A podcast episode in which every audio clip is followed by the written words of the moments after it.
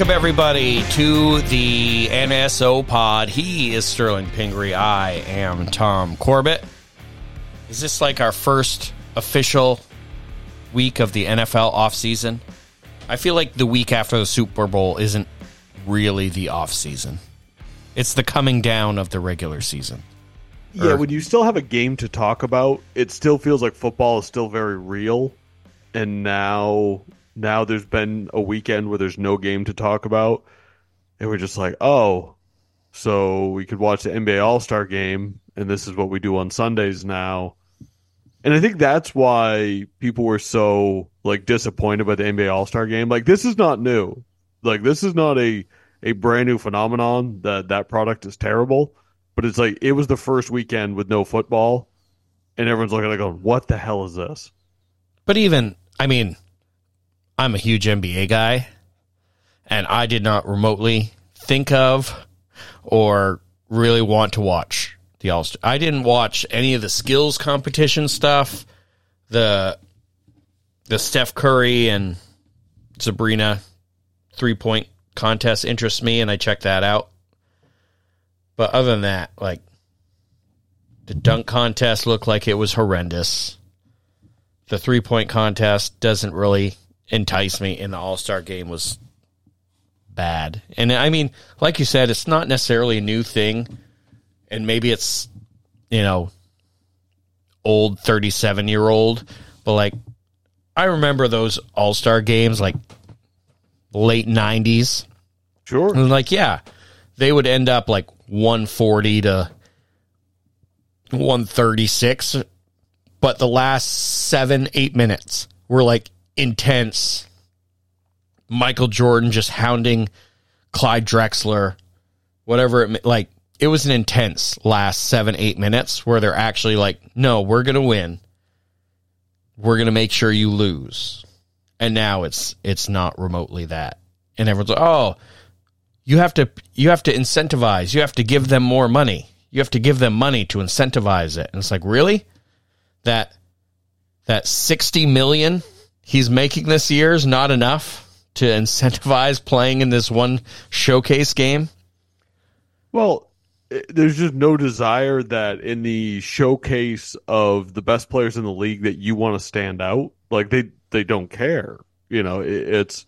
I did watch. So in in the great room, I had the dunk contest, three point contest on on Saturday night on one of the top TVs, so no sound because dear God, I can't listen to Kenny Smith during the dunk contest. He just repeats oh himself over and over and over. atrocious Um, and during the three point, the three point, they've kind of like the three point contest seems like something that they can't really screw up, and it feels like they've sort of, I don't know, it doesn't feel quite the same. I mean, like it's a shooting contest, yeah like in its most pure. I don't know, like it's something you really can't water down unless people just don't try. And guys try in the three point, and it's fine. It's also a little luster since they added like a couple extra gimmicks to it. Where yeah like now you a- have the entire rack of money balls money that balls, but also like they have another Mountain Dew ball that they shoot from four feet beyond the arc in Steph Curry land or whatever, and um, so like it, it was fine before that. Which they've never figured out the third event. I don't know why the NBA figures like they have to have three events. Like they did that stupid point guard obstacle skills challenge. challenge. I didn't still do- mind like they did for a little bit the like legend shootout thing where they had like one NBA legend, one WNBA player, one NBA player all from the same team Yeah, and you had to go like baseline, foul line, three-point shot, half court shot. now it, it's almost and, and I, I think I turned it on late.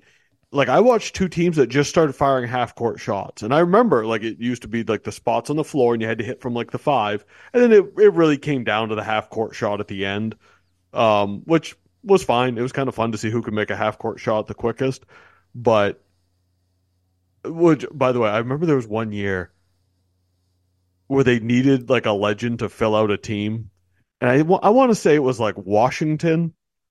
And they had Jerry Stackhouse as a Wizards legend. I, I want to say that's what it was. And everyone kind of went, oh, yeah, he played for the Wizards. Like, that should not be the reaction. If someone has to go, oh, yeah, he played for them. Oddly, I always think Stackhouse as Philadelphia. or I mean Detroit, playing Me with too. Grant Hill.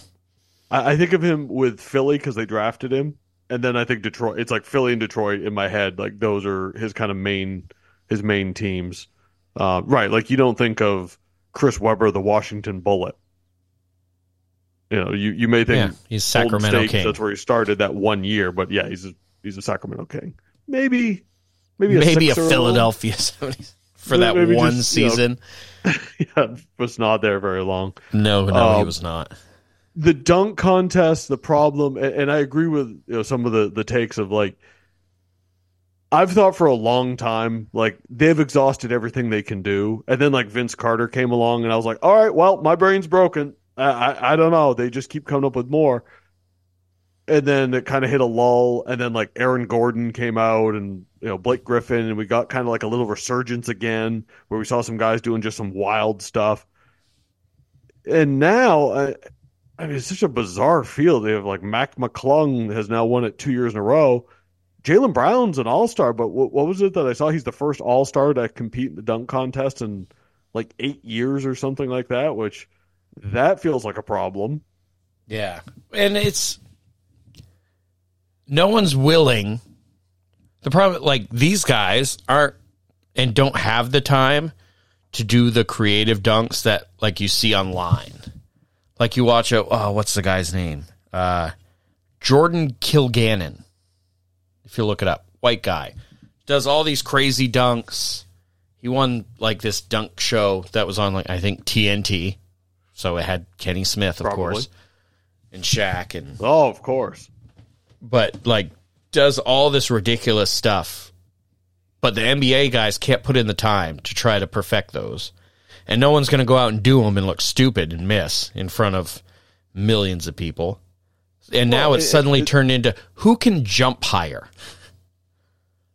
Well, and one of the things that yeah, who who can jump over someone? Which, by the way, yeah, I'm jumping over Shaq, but he's got his head bowed in prayer, and I'm putting the worst being shoulder. Jaylen Brown.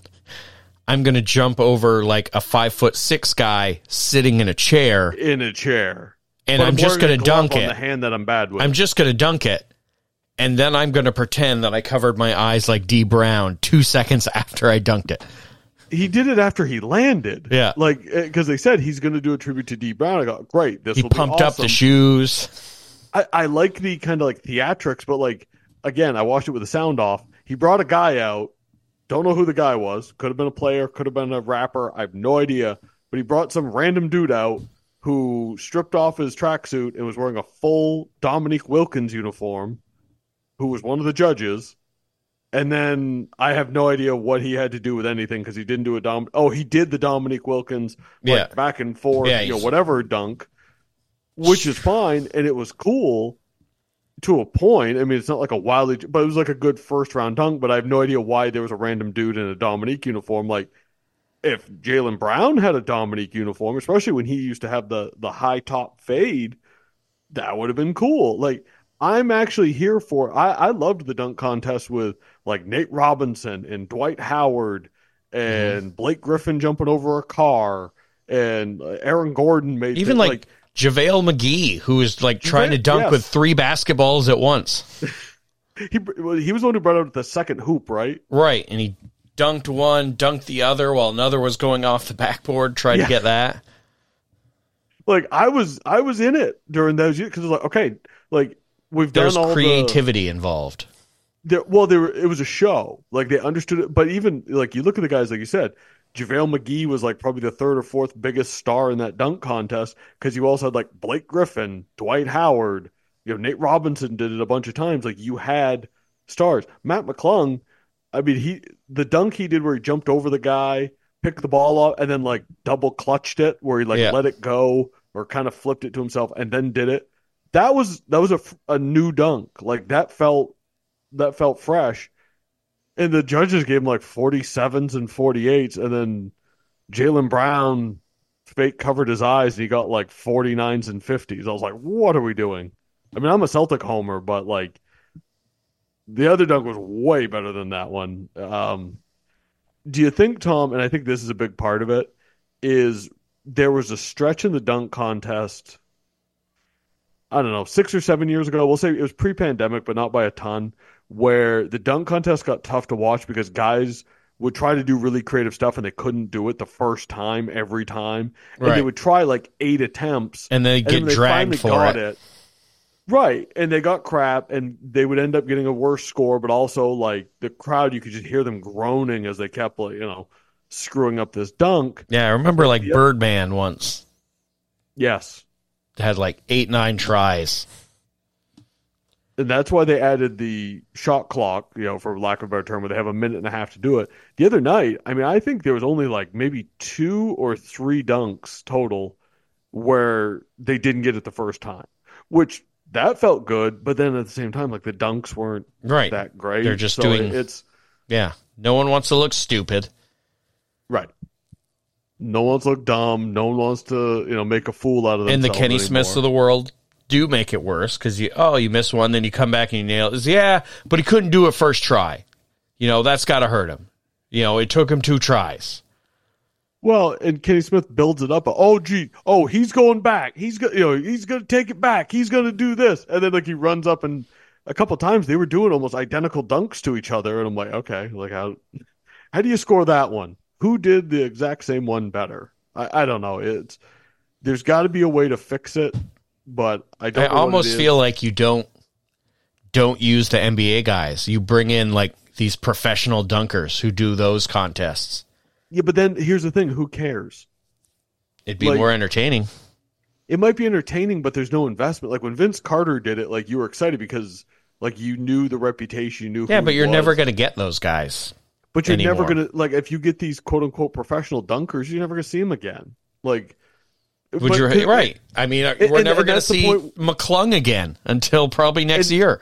and that's the problem is that Matt McClung played how many NBA games this year? Like four, zero. He, has been in the G League. I mean, he's played almost no time in the NBA, and now he pops up, does the dunk contest, and then we won't see him again until next year's contest. So he might as well be a professional dunker.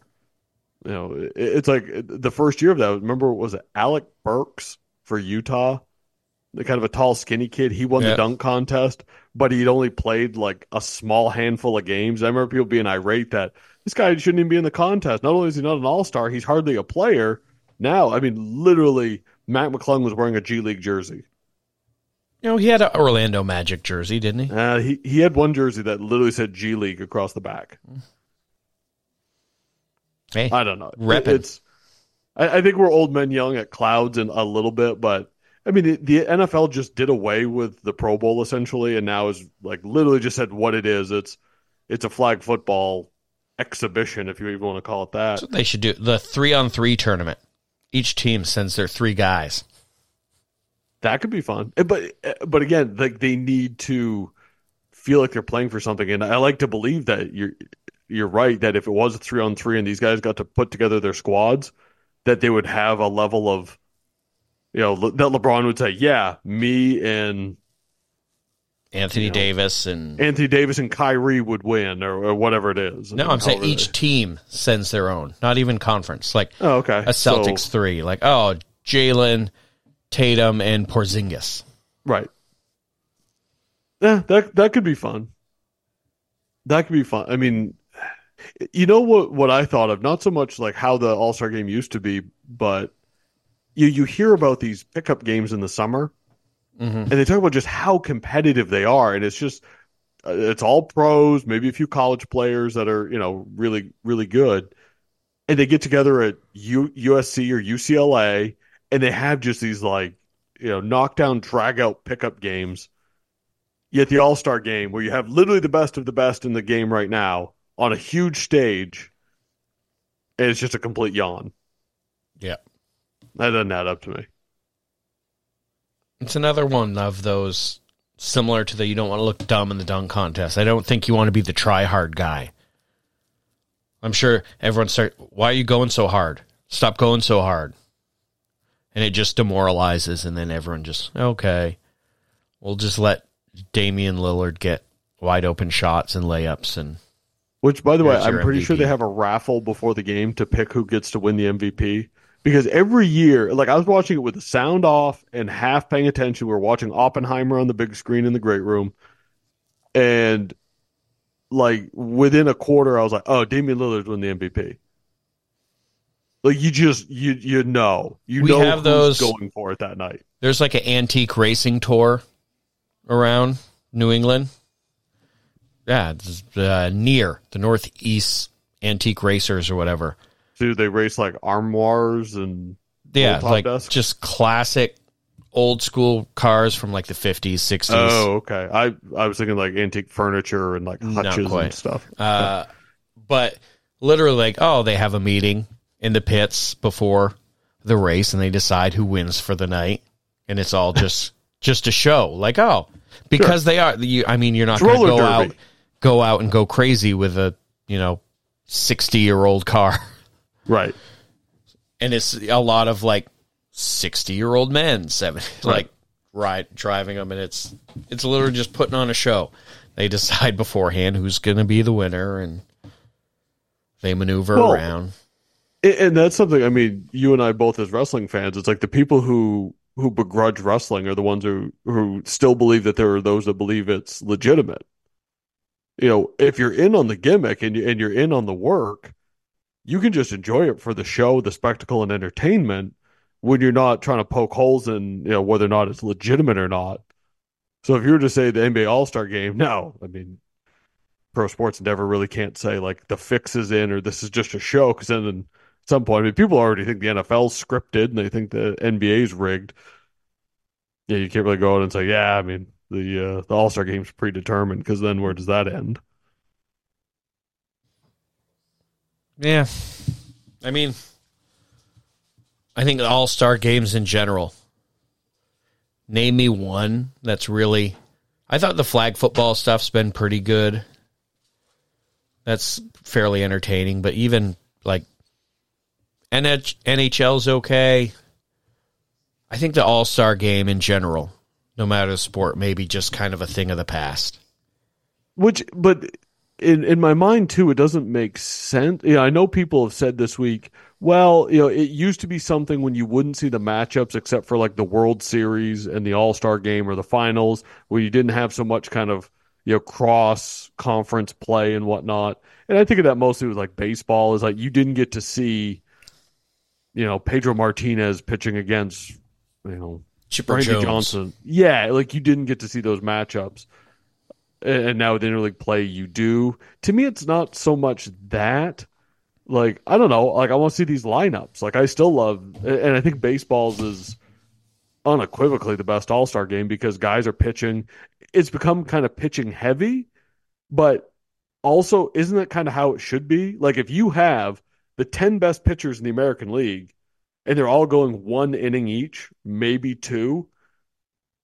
Yeah, I mean, chances are they shouldn't give up a run, right? I mean, I watched- They're going against a great lineup, but I watched the first three innings of Pedro in the 99 oh, All Star game so good. when he went, yeah, starter, went three innings and just, He won two innings. He struck out five. I thought he went three. But Two innings. He, two innings struck out five because there was an error. Uh, I think Roberto Alomar had one go through the wickets, and Pudge Rodriguez threw the runner out at second. Pudge famously stole the MVP from him. That same year, I know. Yeah, Pedro should have been the 99. Maybe we'll do that episode too, the the 99 MVP vote where Pedro should have won it. Yeah, randomly, like Rafael Palmeiro got some votes. It's real shady, real shady. Well, like one left him off completely. And you know, and in my head, I remember the argument at the time was pitchers don't deserve the They have their own award. They have their own award. You look through history, there's quite a few pitchers that have won the MVP. Like Clemens did it in 86. So it wasn't like it was a million years ago that someone did it. I also believe pretty sure I almost was like Dennis Eckersley did it in 92. So like 7 years before a closer was the Cy Young and I'm pretty sure he won the MVP as well. So it's not like it just doesn't happen. I'll look it up. Yeah, that that one will forever bug me. But yeah, I mean, striking out the heart of the steroid era was it Sosa, McGwire, Man, when they Barry- rolled out, Barry Larkin, Jeff Bagwell. when the cart uh-huh. came out with Ted Williams, Oh, Oh, I mean, like you had, and, and this is something that only gets cooler as as time passes too. Like you look at the stars on the field because the part that no one ever shows is that was when they announced the All Century team.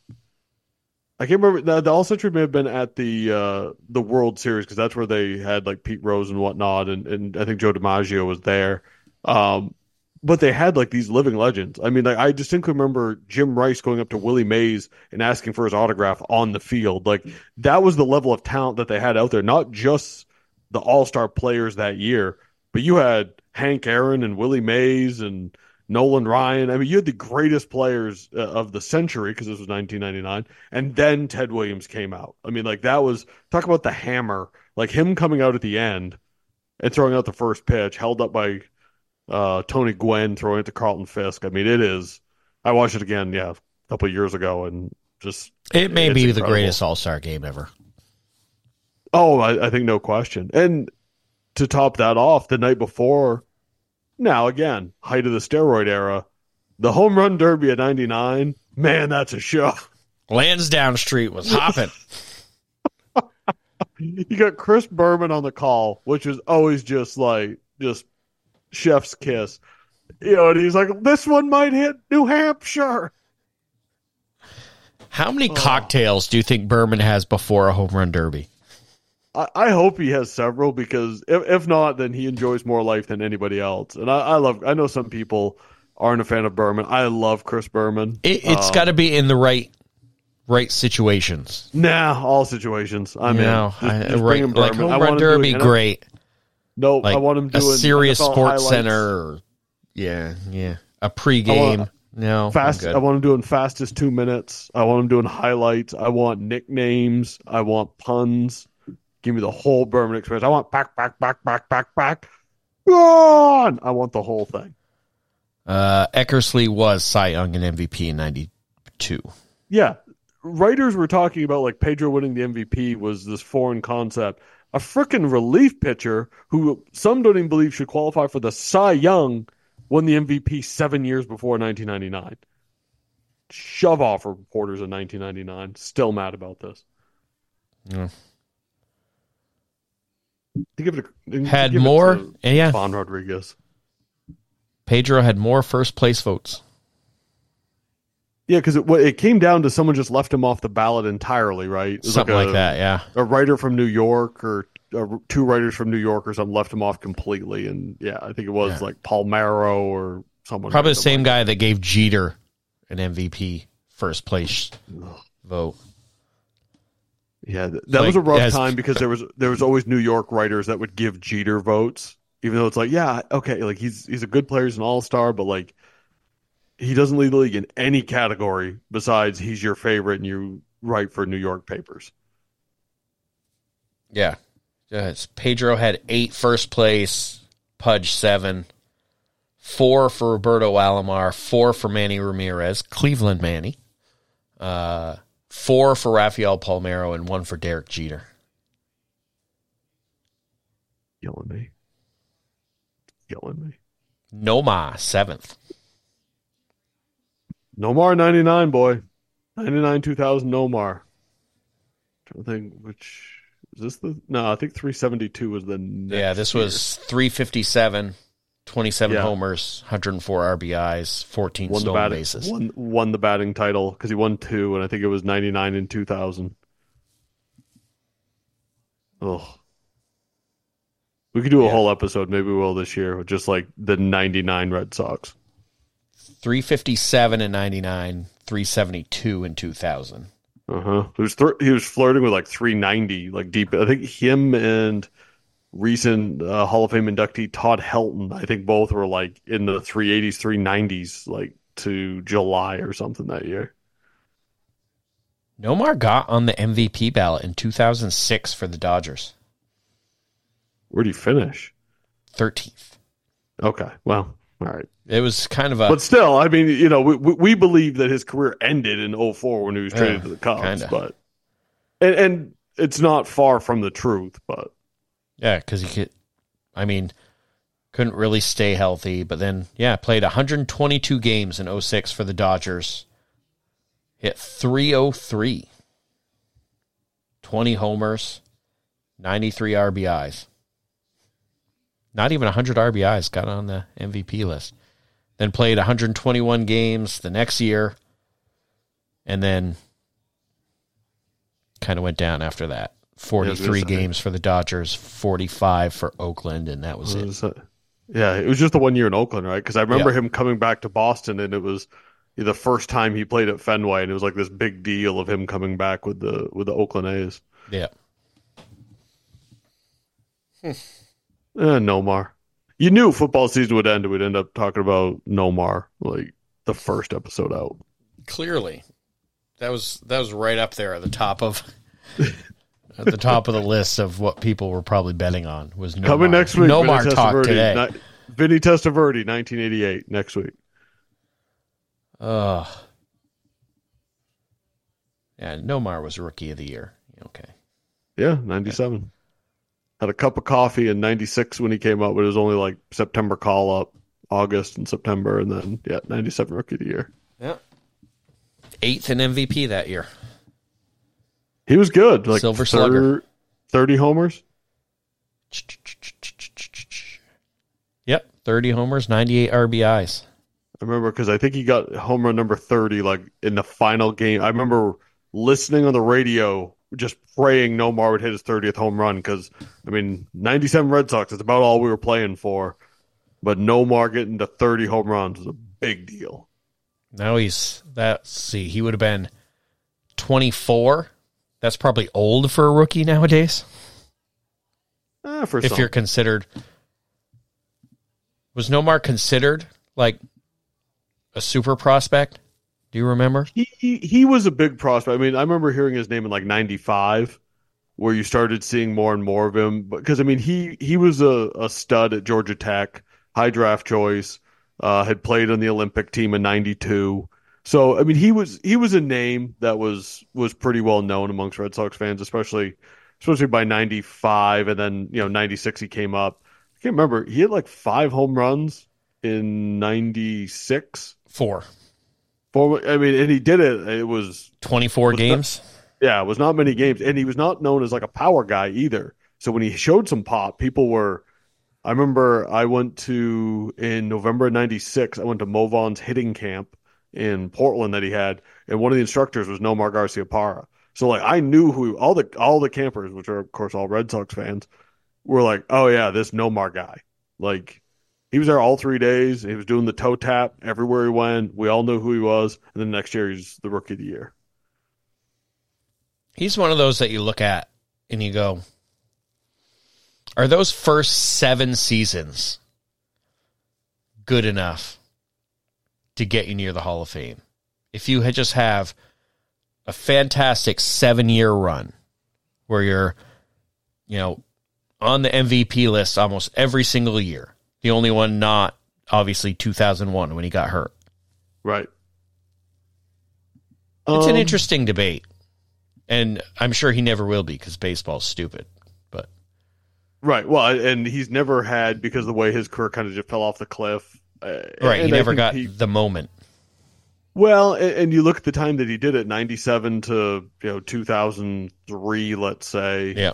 You know, height of the steroid era. So he really was still, even though he was an outstanding player, he was still overshadowed by these ridiculous offensive numbers that we were seeing pop up all across the league. I mean, you know, he showed up a year before McGwire broke the record before he hit 70 and then, you know, fell off the face of the earth right after Bonds hit 73. Plus, there is the implication that, you know, you see the Sports Illustrated, you know, cut above cover and then, you know, he tears his split longitudinal tendon like a week after that issue came out. And I think there is always been the, was Nomar a steroids guy? Because, like, the injuries that started piling up that derailed his career, people have always kind of, you know, winking and all been like, yeah, we know what that's kind of about. Plus, you know, his career fell off a cliff right around the time they started testing. So nothing's ever proven, but I think there's always been that consideration. So I, I think further demeans it. But I think you're you raise an interesting point of would the Nomar is seven great years Right, enough is- to get you consideration? Yeah, what's more important, longevity or impact? Right. Right. Well, and, and you look, I mean, the argument is Sandy Koufax, right? And I'm not saying that Nomar is the offensive equivalent of Sandy Koufax, but you know, kind of the quantity versus quality. You know, yes, it is wildly impressive that Cal Ripken played the number of seasons he did, a number of games in a row he did. But I mean, he got 3,000 hits because he hang, hung on for like five extra seasons when he was changing batting stances and he, he's really not anywhere near the Cal Ripken you remember but he ends up with the counting stats. Nomar got nowhere near the counting stats, but you're right. I mean, 372, 357, like average or below average players do not come anywhere near those numbers. Yeah. I mean, did Cal Ripken have what was Cal Ripken's best season? Uh, I'm trying to remember his MVP season. Uh, was he 91? I think he had another one. Let's see. I think He had one in he won a couple- 83. 83, which Hit. is like his second year in the big leagues. Uh, yeah, second full year. Played every game. Uh, They won the World Series. 318, 27 homers, 102 RBIs. And then he won his other one in 1990. 90. Hit, no, 91, sorry. 91 right. hit 323, 34 homers, 114 RBIs. So that one's pretty comparable. Well, and, and average, with- not quite, but And at that period of time, too, I mean, shortstops were kind of like second basemen. They weren't expected to hit for any power.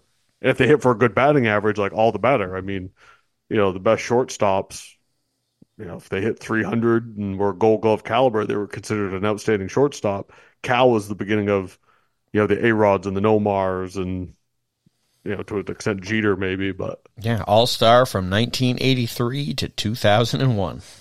Yeah. Oh no, great player, but when you look at his counting stats, like he got 3000 hits at like the very end of a, you know, almost 20 year career. Right. When I mean that MVP year in 91 where he hit 34 home runs is the only year he ever hit 30 home runs. What what were his batting averages like the last say 4 years? 239, 256, 340 in 99, but he only played 86 games. Okay. And 271, 270, 278, 262.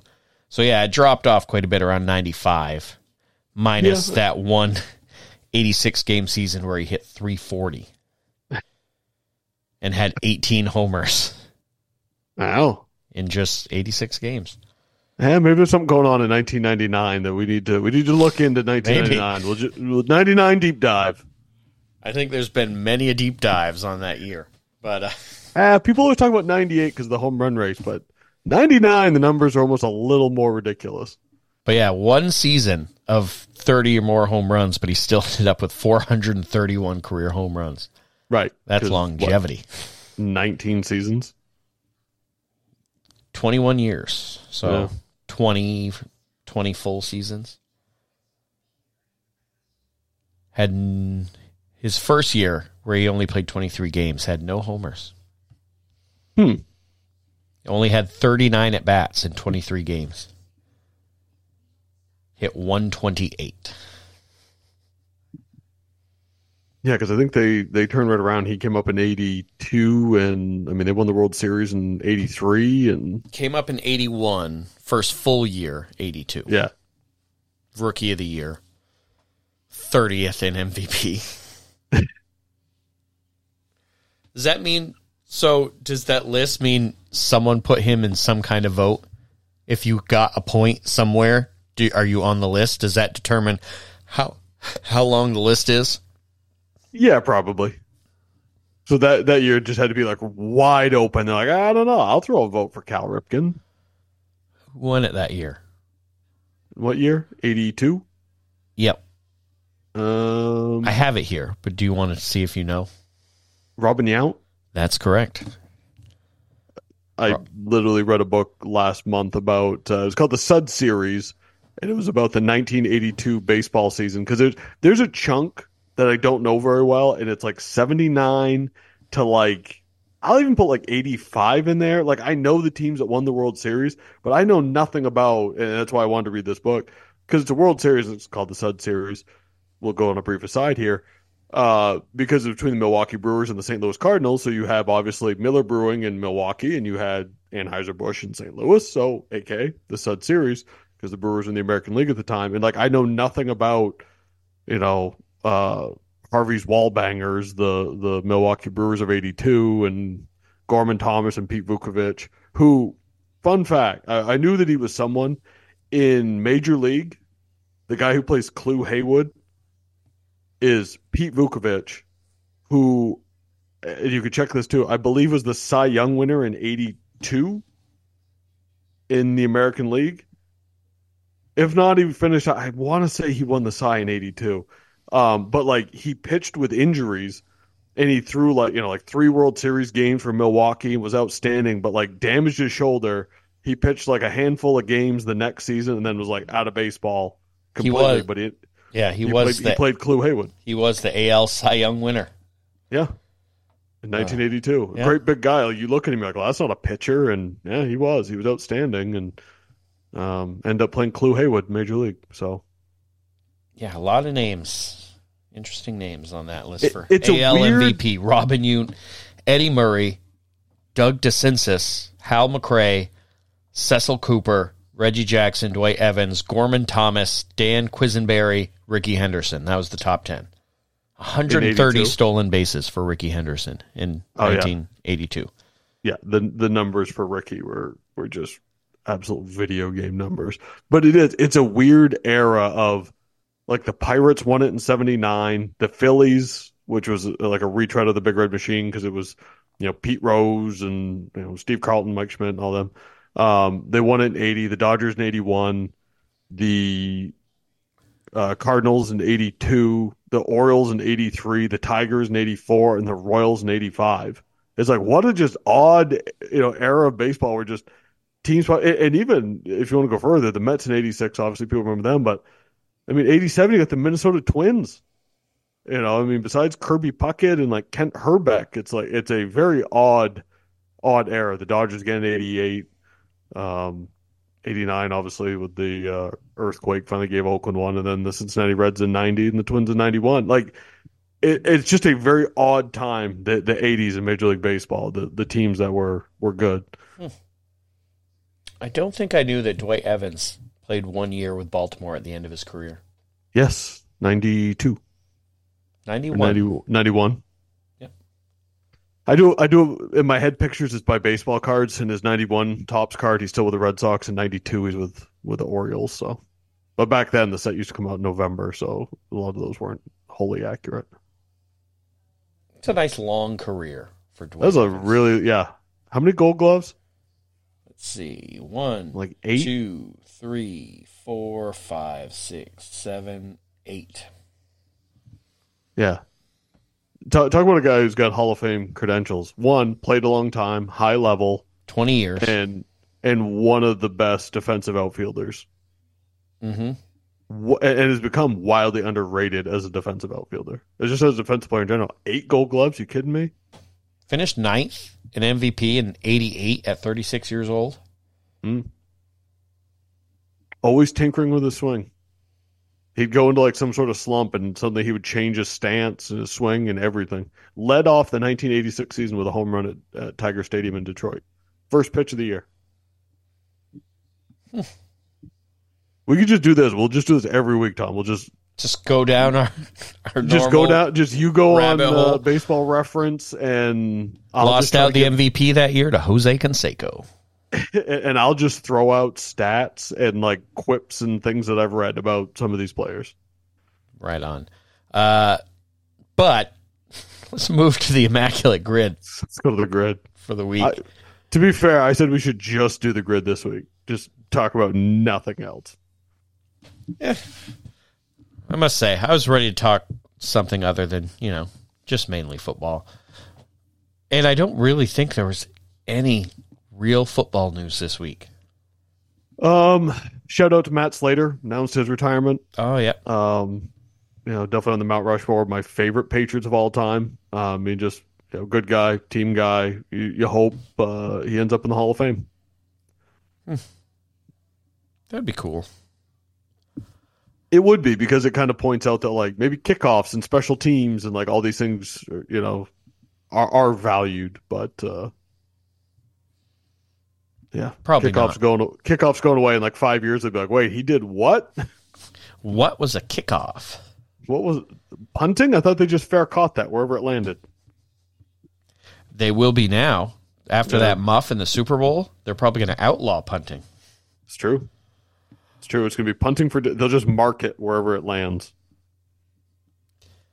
All right. Uh, the Immaculate Grid for the week up top, we have the New York Jets, Jacksonville Jaguars, and only one team. So players that only played for that team. Down the side, San Francisco, the Washington Commanders. I, I really kind of hope that they get a rebrand. I know they too. just did, so they probably won't. But new colors, new brand, I wouldn't be against it. I would be very okay if they were like, you know what? I think we screwed this one up. Let's just go with something else. Oh, and the last team is the uh, the Raiders of Los Angeles, Oakland, Las Vegas. I don't think I'm missing any any other spots. Mm. Oakland, L.A., Oakland. No, you're good. Yeah. Uh, kicking it off, San Francisco and the Jets. Probably high man is Sam Darnold. Yeah, wasn't the wasn't the first one that jumped into my mind and now uh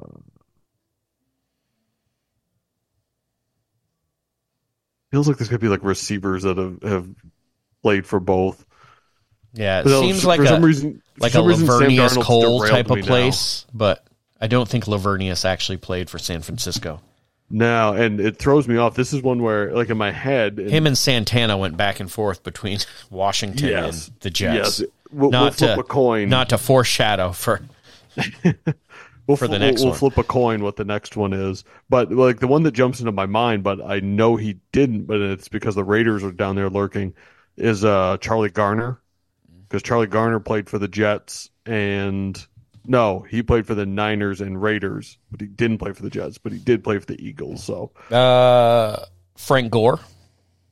Frank Gore, I bet that's gonna be like a high one because it's somewhat recent. Probably. yeah, we- weirdly, this feels like one that a lot more should jump to mind. But uh, Darnold and Gore probably like your two highest scores here. But I feel like they've probably had some like a lot of backup quarterback types.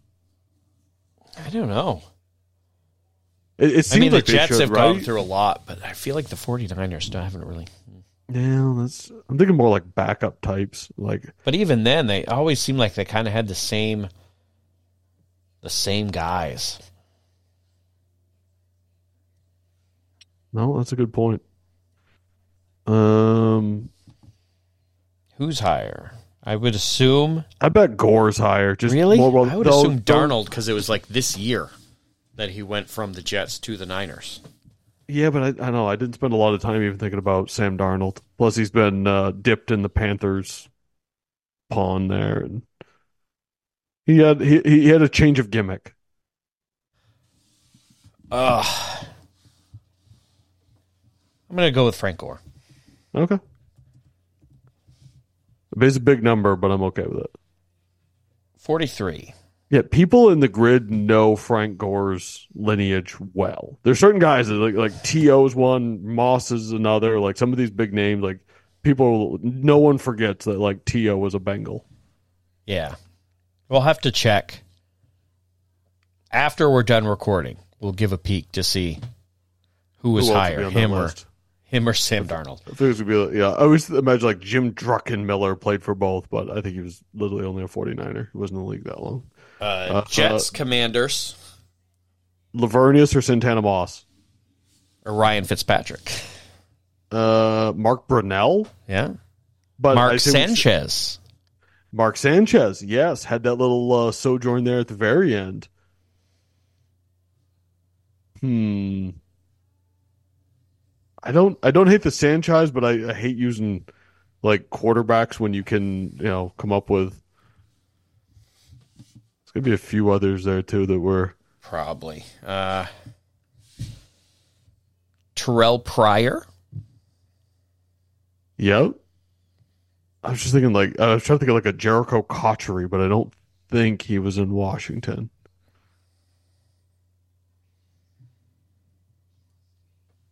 Kellen Clemens I don't think Clemens was in Washington. or maybe I, I may be merging him and Patrick Ramsey together in my head pictures right now. LaRon Uh, Landry? Ah, that's possible. And let's go with you know what? Let, let's go with the Sanchez. That- I think that's a good because I always kind of forget those last few rando stops that that Mark Sanchez had. 6%. Not bad. Jets Raiders. lot of winners. lot of winners. A lot of big wins here. Uh, how about Lamont Jordan? Don't know why that always pops into my head. He's a, he's another one of those played like four years for the Jets and like five years for the Raiders. Just a just a even split guy. This is Even, uh, did- even played for the Patriots for a year. Josh McCown. Pretty sure I have the right This- McCown. I don't know. You know how I feel about the McCowns. I I do. can never trust a McCown on the grids. God, I have to. I, I'm not confident enough. I need to look up the stops for Ronnie Lott. Uh, he was a Jet and a Raider. That is a fact. Okay. He he. Oh, he would have been Jet yes. San Francisco too, right? Yep, he would have been Jet San Francisco because he played for the Niners, then the Raiders, and he finished with the Jets. Let's let's go Ronnie Lott. Let's go Ronnie Lott because we didn't think of him as a as a Jet Niner. Let's let's go with old old forty two. Thirteen. All right. Always, always fun is when we get into Oh. Jaguars. Why is it every Wednesday we get the Panthers, the Jaguars, and or the Texans? Like we always end up with at least like one, if not two or three of them. Blaine Gabberts of the world. Blaine Gabbert is the first name that popped into my head, and I felt terrible that it did. Uh, Carlos Hyde. That's a good one. I think I feel like I've blocked the 49ers like from my memory. Uh, the, uh, that when it comes to like a team like the Jaguars, I'm like, ah, I don't know. Yeah, that's, I think of the same like about all I've got for. All right, Blaine Gabbert. Let's just move on with this one. I like the Jaguars are a team on You on the grid. Blaine where I'm just Gabbert's like, higher than Carlos Hyde, or isn't? all right, let, let's go Carlos. Hyde. I bet Blaine Gabbert's really high, just as a quarterback. And you know, if you can go with a Carlos, fifteen percent, looking thick. In his if he's fifteen percent, then that is a sparse list. Like those two teams do Yeah. not have overlap. Gabbert's got to be like forty-five. yeah, at no question. Uh, Jags Commanders. Mark Brunell, Yep. believe he started a playoff game for both teams. Eh, Did he? In oh yeah, maybe. There's like what there's like one random year where they made the postseason. I can't remember who they played, but I remember it was it was the the Saturday afternoon playoff game, and it was like the worst QB matchup because it was like a backup Mark Brunell, and it was yeah, it was a garbage football game. Just because I love his name, I remember Ziggy Hood. Uh, I'm trying to think of anyone else in Washington that would have made a stop there. Weirdly, my head always goes back to like the expansion draft because so many guys left their teams and joined the Jaguars that first year. I'm like, all right, like, can I think of anyone from Washington around 93, 94 that would have jumped ship? But Well, the next one I think is just as freaking. is probably worse. Trying to think of Raiders Jags players, not to skip ahead. There's one that jumps to mind immediately. Like I said, when I glanced at this earlier, I go, yeah, there's like six names that jump to mind with all of these these combos, but not many more than that. All right, Washington and Jacksonville. Who are we going with? Mark Brunell. Uh, it's going to be high. It's going to be terrible. Like this is one of those like just get through this grid. Did I spell it wrong? For those not watching, he's trying to spell Ziggy Hood right now. Um, Is it not under Ziggy? I don't know what his first name is. I, I, I don't I do not know if Ziggy is on his birth certificate, so you're gonna have to know Ziggy Hood's real first name if you want to play him right now. I now. do not. Mark right. Brunell, it is. Mark Brunell, it is. Well, we'll look that up after and see what Ziggy Hood's real name is. I'm gonna go with Evander Hood. Fifty-three percent. Ugh. Ooh. What Uh, you get when you're only a franchise for 30 years God. and How do you not have been a franchise Ziggy? for 100? Uh, Jacksonville and the Raiders. Uh, how about Maurice Jones-Drew? I don't know. Sure. Um, I know. I mean, I I know he played for both, but I think Desmond Howard did. He, yeah, I'm pretty sure he was an expansion draft guy. Mike Glennon. Oh, Mike Glennon. He came along like 25 years too late. Remember the the ads, and it'd be like at the end of the ad, it'd be by Mennen. Like he would have been natural right there. Guy would have had sponsorships in addition to that monster contract the Bears signed him to. Monster because it was way too much money, not because it was that big or that he's got a freakish like monster neck, but Okay. That's that, that's where we are. Maurice Jones-Drew, survive in advance. 39%. Uh, only played for one team, San Francisco. Mm. Feel like John Taylor only played for the 49. I'm trying to think of guys like from that 80s era when like maybe careers were a little bit shorter. Right. Ooh, Like about you're the real like zero percenters are the ones that play like one year and are out of the league. right? Well, and, and so many people play current guys that like, oh, the Niners, you know, Fred Warner's only played for Right. them. It's like, well, yeah, I mean, he's five years in the league, or Nick Bosa, or um,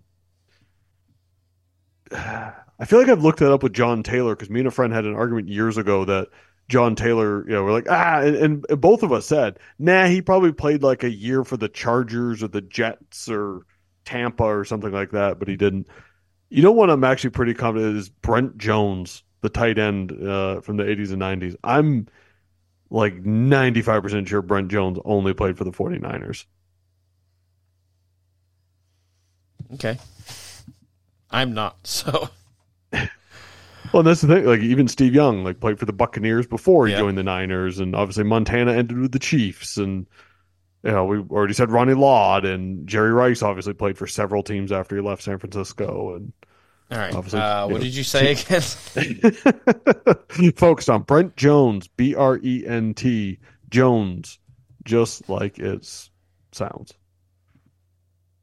okay. 0.3 percent. All right, all right, all right. I think he was there for he was there for at least three rings. Uh, Washington. Let's go with one of the hogs. Let's go with Joe Jacoby.